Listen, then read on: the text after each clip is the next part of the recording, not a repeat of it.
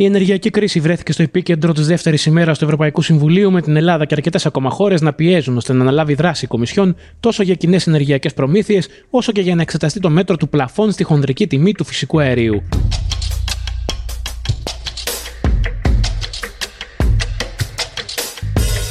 Δεν ξέρω αν υπάρχουν λεφτόδεντρα. Αλλά κλεφτόδεντρα υπάρχουν σίγουρα. με 1,5 δις σκροκέρδια και να πρωταγωνιστεί σε αυτή την σκροκέρδια η ΔΕΗ. Τα υπερκέρδη πρέπει να φορολογηθούν, να επιστραφούν ουσιαστικά στην κοινωνία μέσω μιας έκτακτη φορολόγησης.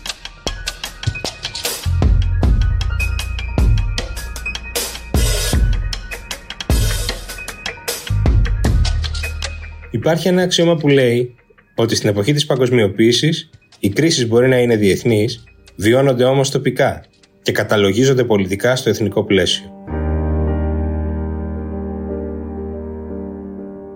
Το αξίωμα αυτό εξηγεί και την τροπή που έχει πάρει η δημόσια συζήτηση για την ενέργεια.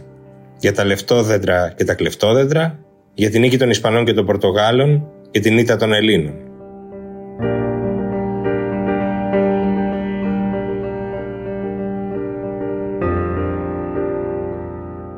Κυρίες και κύριοι, είναι το Ράδιο Κάπα, το εβδομαδιαίο podcast της Καθημερινής. Είμαι ο Μιχάλης Συντσίνης και σήμερα θα δοκιμάσουμε να εξηγήσουμε τη διεθνή ενεργειακή κρίση από την ελληνική οπτική γωνία.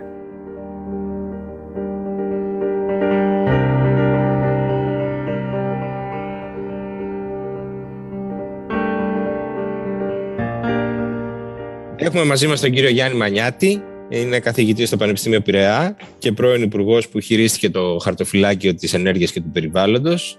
Καλησπέρα κύριε Μανιάτη. Καλησπέρα, καλησπέρα. Ευχαριστώ, Ευχαριστώ για την πρόσκληση, για την κουβέντα που θα κάνουμε. Εγώ ευχαριστώ που είστε μαζί μας στο Ράδιο Κάπα.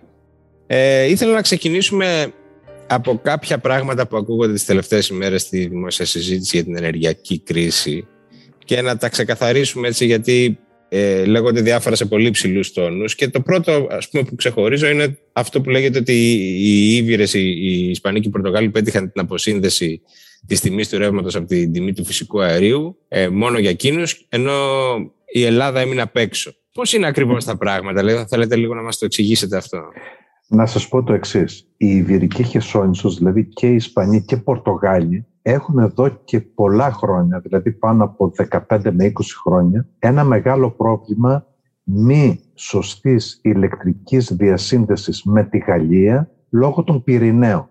Υπάρχει ένα τεράστιο θέμα που πάντα τίθεται, εγώ το θυμάμαι σε όλα τα Συμβούλια Υπουργών, πάντα υπήρχε ένα θέμα να αυξήσουμε, να αυξηθεί μάλλον η ηλεκτρική διασύνδεση Ισπανίας και Γαλλίας.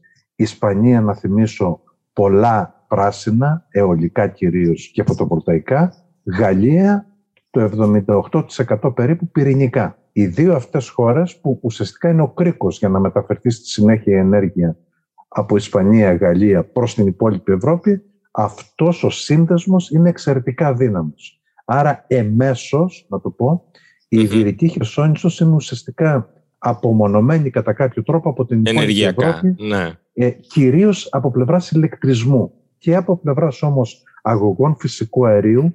Επίσης, ενώ για παράδειγμα η Ισπανία έχει πολλές μονάδες LNG, υγροποιημένου φυσικού αερίου, όπως έχουμε εμείς στη Ρεβιτούσα, αντίστοιχα δεν έχει αγωγούς μεταφοράς αυτού του φυσικού αερίου προς την υπόλοιπη Άρα υπάρχει μια ιδιάζουσα γεωμορφολογική και τεχνική κατάσταση. Που δικαιολογεί και την εξαίρεση. Όμως αυτό δεν θα ήταν μια καλή ιδέα, ενώ η αποσύνδεση της τιμής του ρεύματος από την τιμή του φυσικού αερίου τώρα που έχει τρελαθεί η αγορά του φυσικού, του φυσικού αερίου.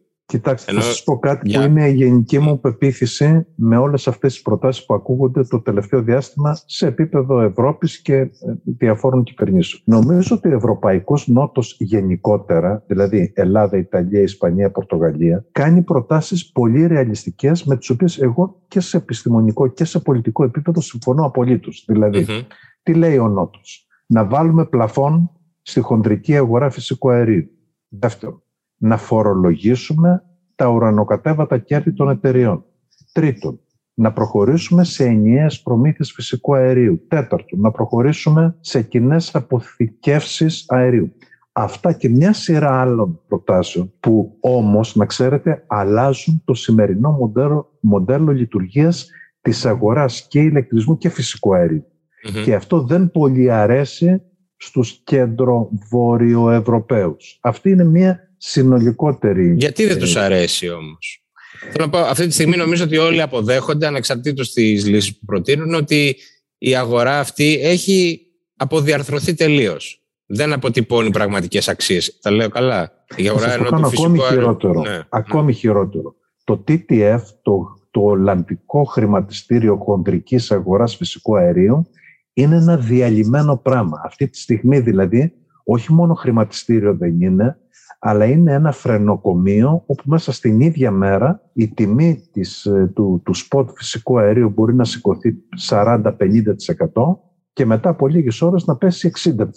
Δεν, είναι εκτός οποιασδήποτε λειτουργία, οποιασδήποτε χρησιμότητας πλέον. Προφανώς υπάρχουν και οικονομικά συμφέροντα. Ταυτόχρονα όμως πρέπει να σας πω ότι υπάρχουν και διάφορες αιμονές. Για να λειτουργήσει η αγορά όπως λειτουργεί σήμερα, πέρασαν αρκετά χρόνια. Και οι Γερμανοί, οι Ολλανδοί και λοιποί έχουν βάλει πολύ το χέρι τους στον τρόπο που λειτουργεί η αγορά.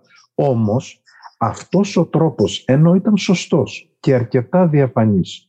Όταν η Ευρώπη ζούσε σε συνθήκες ομαλότητας, ομαλής πίεσης, θερμοκρασίας κλπ, αυτό δεν είχε κανένα πρόβλημα. Το κακό είναι ότι αυτό το μοντέλο λειτουργίας της αγοράς ενέργειας σε εποχές κρίσης τεινάσατε στον αέρα. Και βλέπουμε αυτή την τεράστια μεταφορά πλούτου από την Ευρώπη προς τη Ρωσία, το Κατάρ, προς χώρες δηλαδή ναι. και κυρίως όχι μόνο προς χώρες και εταιρείες, αλλά και προς brokers οι οποίοι παίζουν στα χρηματιστήρια όλο αυτό το, το παιχνίδι της κερδοσκοπίας.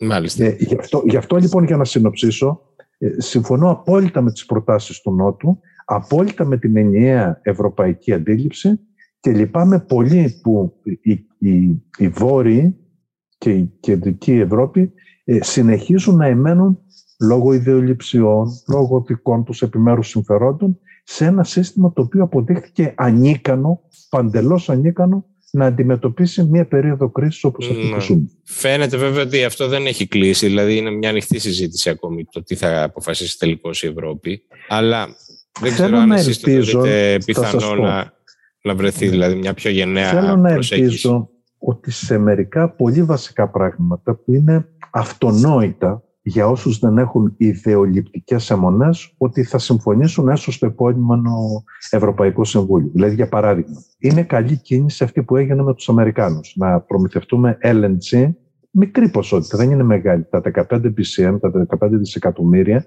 είναι μόλις το 10% του αερίου που μας δίνει η Ρωσία. Αλλά είναι ένα καλό πρώτο βήμα. Το να αγοράσουμε με, με κοινές, να έχουμε κοινή προμήθεια φυσικού αερίου, που είναι ένα, κατά τη γνώμη μου, αυτό θα ήταν το μπαζούκας της ευρωπαϊκής στρατηγικής. Βλέπω ότι αντιδρούν ξανά οι Γερμανοί και διάφοροι άλλοι, αλλά παρόλα αυτά θα ήταν μια πολύ καλή κίνηση. Και ένα πολύ σημαντικό θέμα, στο οποίο πιάστηκε αδιάβαστη η Ευρώπη αυτό το διάστημα, είναι το ότι δεν μοιάστηκε κανείς, ενώ είχαν χτυπήσει καμπανάκια για το πώς λειτουργούν οι αποθήκες φυσικού αερίου στην Ευρώπη. Στην Ευρώπη έχουμε περίπου 140 υπόγειες αποθήκες φυσικού αερίου, που όμως, για να δείτε τώρα το, τη συσχέτιση, πολλές από αυτές το operation το έχει Gazprom. Δηλαδή, ναι. Και τις άφησε άδειες για να δημιουργήσει τεχνητή έλλειψη. Ακριβώς, ή τέλος πάντων τεχνητή πίεση στην αγορά. Δηλαδή, εγώ είδα κάποια στιγμή σε δημοσιευμένα στοιχεία ε, όρια ε, γεμίσματος που είναι κοντά στα όρια ασφαλείας λειτουργίας. Δηλαδή, όχι μόνο δεν είχαν προβλέψει να είναι, ρε παιδί μου, 50-60% γεμάτες, αλλά έφτανε και σε στάδιο του 25% που είναι πάρα πολύ χαμηλό. Νομίζω ότι εκ των υστέρων φαίνεται ότι αυτή, αυτή η τακτική ήταν ε, οι, οι, πρώτα, οι πρώτες βολές εντός εισαγωγικών του πολέμου, έτσι δεν είναι; Γι' αυτό δηλαδή... σας είπα νωρίτερα, επειδή η κρίση αυτή η ενεργειακή ξέσπασε πριν τον πόλεμο το Ρωσο-Ουκρανικό, πριν την εισβολή της Ρωσίας, εάν έπρεπε η Ευρώπη με τα δικά της όργανα να έχει αντιληφθεί ότι κάτι δεν πάει καλά, διότι για πρώτη φορά μέσα στο 2021, φθινόπωρο του 2021, τα πράγματα στο γέμισμα των υπόγειων αποθηκών δεν ήταν κάτω από τα κατώτερα όρια της τελευταίας δεκαετίας. Δεν εκτιμήθηκαν σωστά τα πρώτα σημάδια της ε, ρωσικής τακτικής, νομίζω.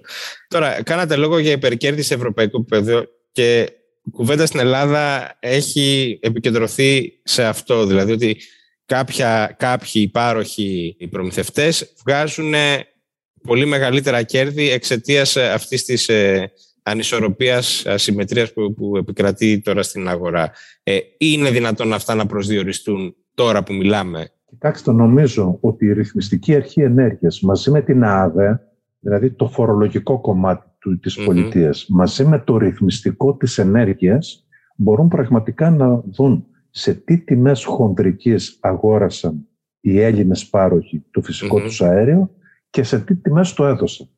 Δεν ξέρω αν το γνωρίζει ακόμη αυτό η Ρυθμιστική Αρχή Ενέργειας, γιατί ξέρω ότι έχει στείλει ερωτηματολόγια και κάνει μία έρευνα. Αλλά να ξέρετε ότι αυτά τα πράγματα δεν μπορούν να κρυφτούν.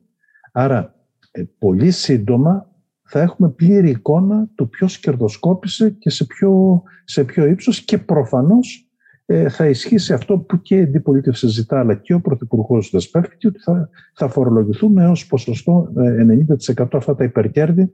Μπορούμε έτσι απλά να, εξηγήσουμε πώς προκύπτει αυτό, το υπερ, αυτό που ονομάζουμε υπερκέρδος. Δηλαδή επειδή το ρεύμα είναι από πηγή άλλη από το φυσικό αέριο ενώ πωλείται σε τιμή φυσικού αερίου, πώς προκύπτει το υπερκέρδος; Θα σας πω, επειδή είναι, είναι πολύ σύνδετο θα προσπαθήσω να το κάνω όσο γίνεται ναι. πιο απλά. Στην Ελλάδα το, ο ηλεκτρισμός που έχουμε προκύπτει από ένα περίπου 40-45 έως 50% από φυσικό αέριο. Γύρω στο 20% είναι οι εισαγωγές που κάνουμε από Βουλγαρία, Τουρκία, Αλβανία κλπ. Ε, είναι μερικά αρκετά πράσινα, δηλαδή φωτοβολταϊκά αιωλικά, υδροηλεκτρικά και μερικά λιγνητικά. Όλο αυτό τώρα το σύμπλεγμα βγάζει μία τιμή που βασίζεται στην ανώτερη τιμή που δίνει οποιαδήποτε από αυτές τις πηγές. Αυτό το διάστημα η ναι. πιο ακριβή πηγή είναι το αεριο Κοντά στο αέριο λοιπόν αυξάνονται Προσαρμόζονται και οι υπόλοιπες. Ακριβώς. Αυτό λοιπόν το σύστημα ε, θεωρητικά όταν το αέριο ήταν πολύ φθηνό και γι' αυτό το χρησιμοποιούν, το χρησιμοποιούσαν αρκετές χώρες. Ήταν πολύ πιο φθηνό. Ε, ήταν καλό. Τώρα όμως σε εποχές που έχει εκτιναχθεί στον αέρα, στο Θεό, η, η τιμή του αερίου, αυτό δεν μπορεί να λειτουργεί. Άρα υπάρχει και μια κουβέντα επίσης σοβαρή που λέει ότι δεν πρέπει πια να, να τα μοντέλα μας, το λεγόμενο target model, έτσι λέγεται, το σύστημα που δουλεύει σε όλη την Ευρώπη, να προσδιορίζεται από την τιμή του καυσίμου, μάλλον της πηγής με την ανώτερη τιμή, αλλά να βρεθούν κάποιες άλλες ναι. ε, ε, Άρα για να το πούμε απλά, πουλάει κάποιος ρεύμα που παράγεται από ανανεώσιμες πηγές σε τιμές αερίου που έχουν βρεθεί τώρα πολύ ψηλά. Ακριβώς. Και άρα που τα ανανεώσιμα ναι. είναι φτηνά. Τα ανανεώσιμα είναι φτηνά τώρα πια. Ναι. Τα αέρια είναι πάρα πολύ ακριβά. Πριν δύο χρόνια ίσχυε το ακριβώς ανάποδο. Δηλαδή ήταν πολύ φτηνά τα, το ναι. αέριο, ήταν πολύ ακριβώς ο λιγνίτης. Τώρα ο λιγνίτης, σήμερα που συζητάμε, ο λιγνίτης σήμερα είναι πιο φτηνός και από το αέριο πριν δύο χρόνια ήταν πολύ πιο ακριβώς από το αεριο η, παραγωγή ηλεκτρικού ρεύματος από το λιχνίτη. Ξέρετε, προσπαθούμε να κάνουμε απλή, ένα πολύ, απλό ένα πολύ σύνθετο πράγμα. Αυτό που πρέπει να, αν θέλετε, η δική μου γενικότερη προσέγγιση είναι ότι θα πρέπει η Ευρώπη, η οποία δίνει και τις κατευθύνσεις, να είναι πολύ πιο ευέλικτη και να συνειδητοποιεί ότι αυτά που σχεδιάζει σε συνθήκες ομαλότητας δεν μπορούν να συμβαίνουν και σε εποχές κρίσης όπως αυτή που ζούμε.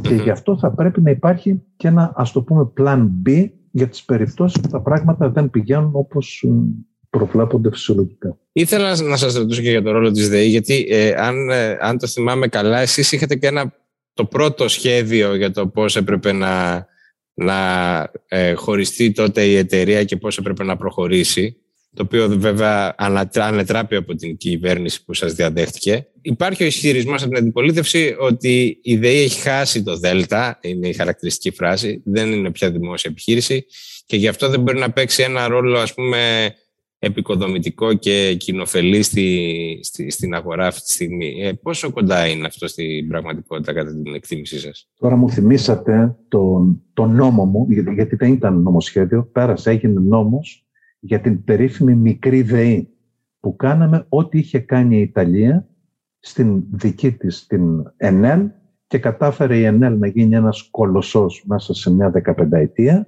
και αντίστοιχα να δημιουργηθούν ανταγωνιστικές εταιρείες. Δυστυχώς ε, αυτό που κατά τη γνώμη μου ήταν η μικρή ΔΕΗ, δηλαδή μια πολύ σπουδαία διαρθρωτικού χαρακτήρα μεταρρύθμιση σε μια βαριά και δυσκίνητη αγορά όπως είναι η αγορά της ενέργειας, αυτό το πράγμα ανετράπη μία, μέσα σε μια νύχτα και ζήσαμε μετά διάφορα πράγματα μέχρι το σημείο να κινδυνεύει με χρεοκοπία η ΔΕΗ. Σήμερα η ΔΕΗ έχει ανακτήσει, η μετοχή της καταρχήν είναι πολύ πιο αυξημένη.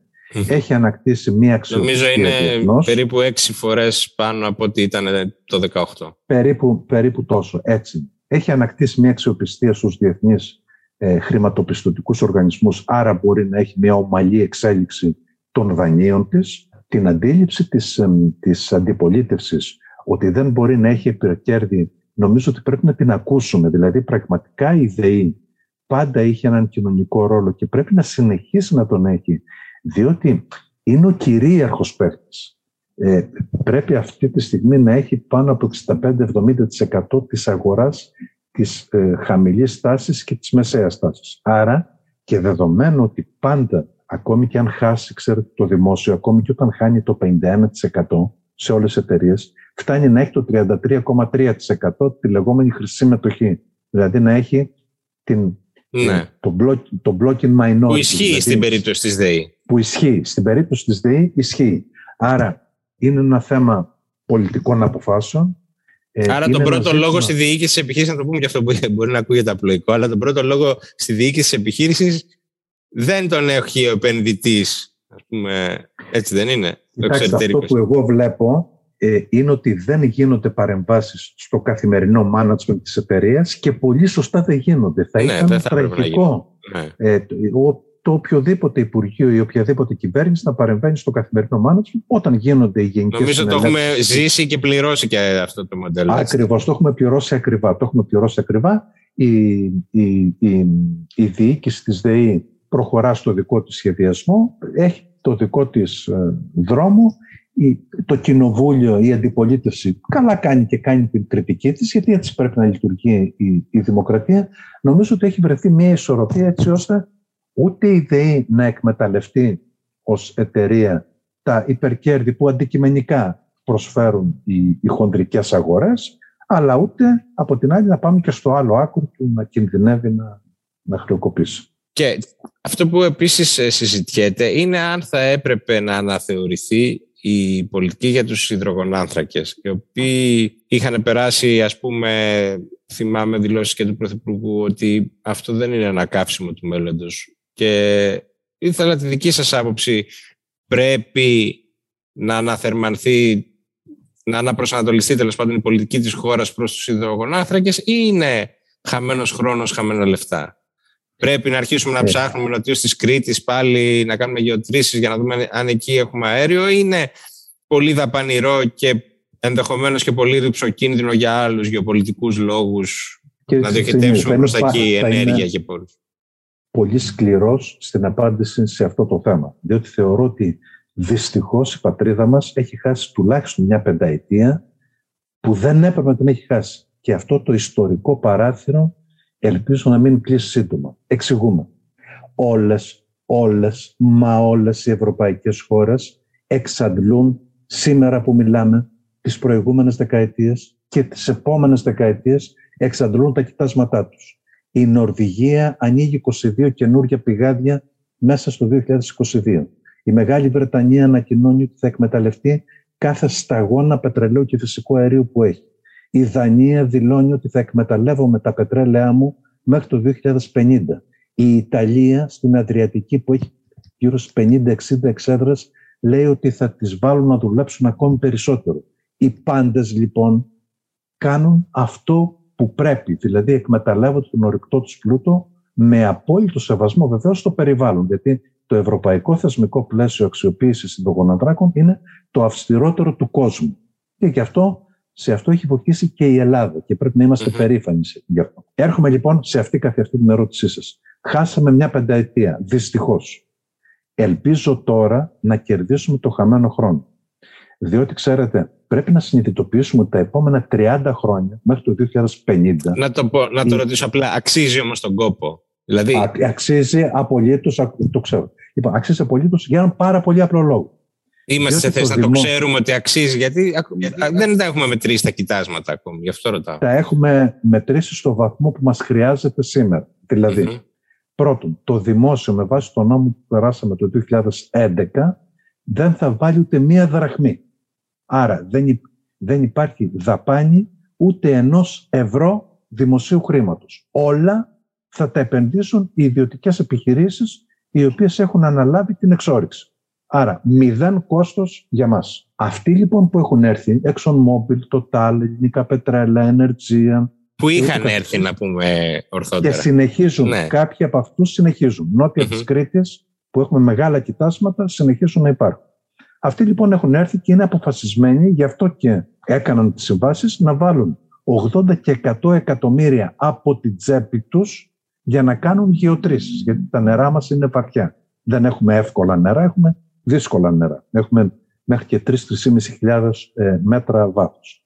Αυτοί λοιπόν που θα βάλουν τα λεφτά τους, που νοιάζονται για να μην τα σπαταλήσουν, έχουν αποφασίσει να επενδύσουν στην Ελλάδα.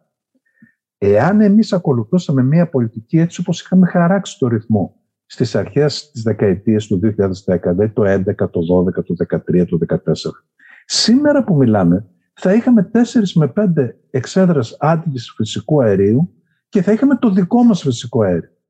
Μα και σήμερα, έστω με αυτή την καθυστέρηση, υπάρχει πάντα το ερώτημα, ωραία, ας πούμε τώρα, όπως δήλωσε ο Πρωθυπουργός, θα υπάρξουν ανακοινώσει, ας πούμε ότι επανεκκινούμε τη διαδικασία. Πόσα χρόνια θα μας πάρει για να βγάλουμε το δικό μας αέριο; Σας απαντώ με αυτό που έκανε η Αίγυπτος δίπλα μας. Η Αίγυπτος μέσα σε δυόμιση χρόνια, αφού το ανακάλυψε το μεγάλο κοίτασμα Ζόρ, το αξιοποίησε και κατασκεύασε και τον αγωγό που μεταφέρει το αέριο στα παράλια.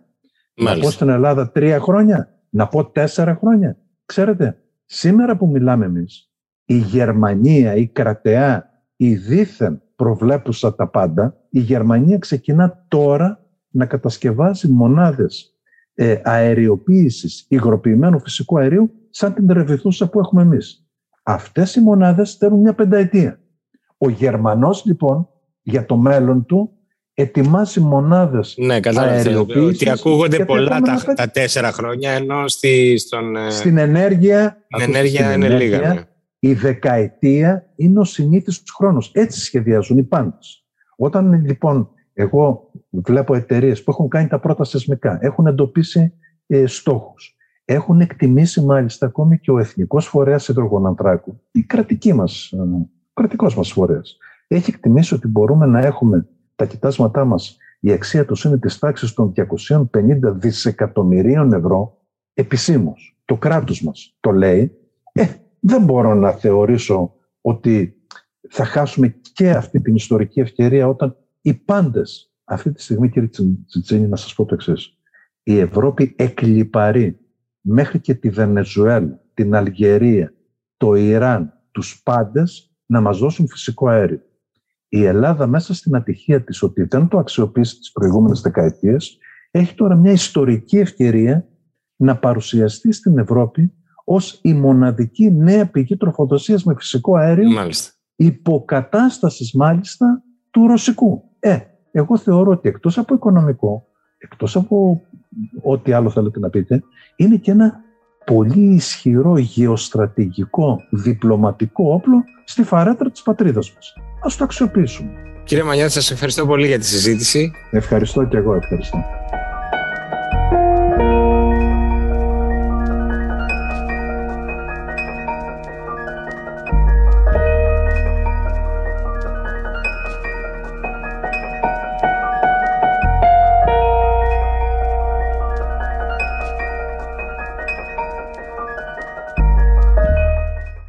Μπορεί να μοιάζει με γόρδιο δεσμό, αλλά και στην ενεργειακή κρίση υπάρχουν λύσεις. Απλώς δεν είναι εκείνες που ακούγονται εύκολες. Δεν είναι οι λύσεις των συνθημάτων.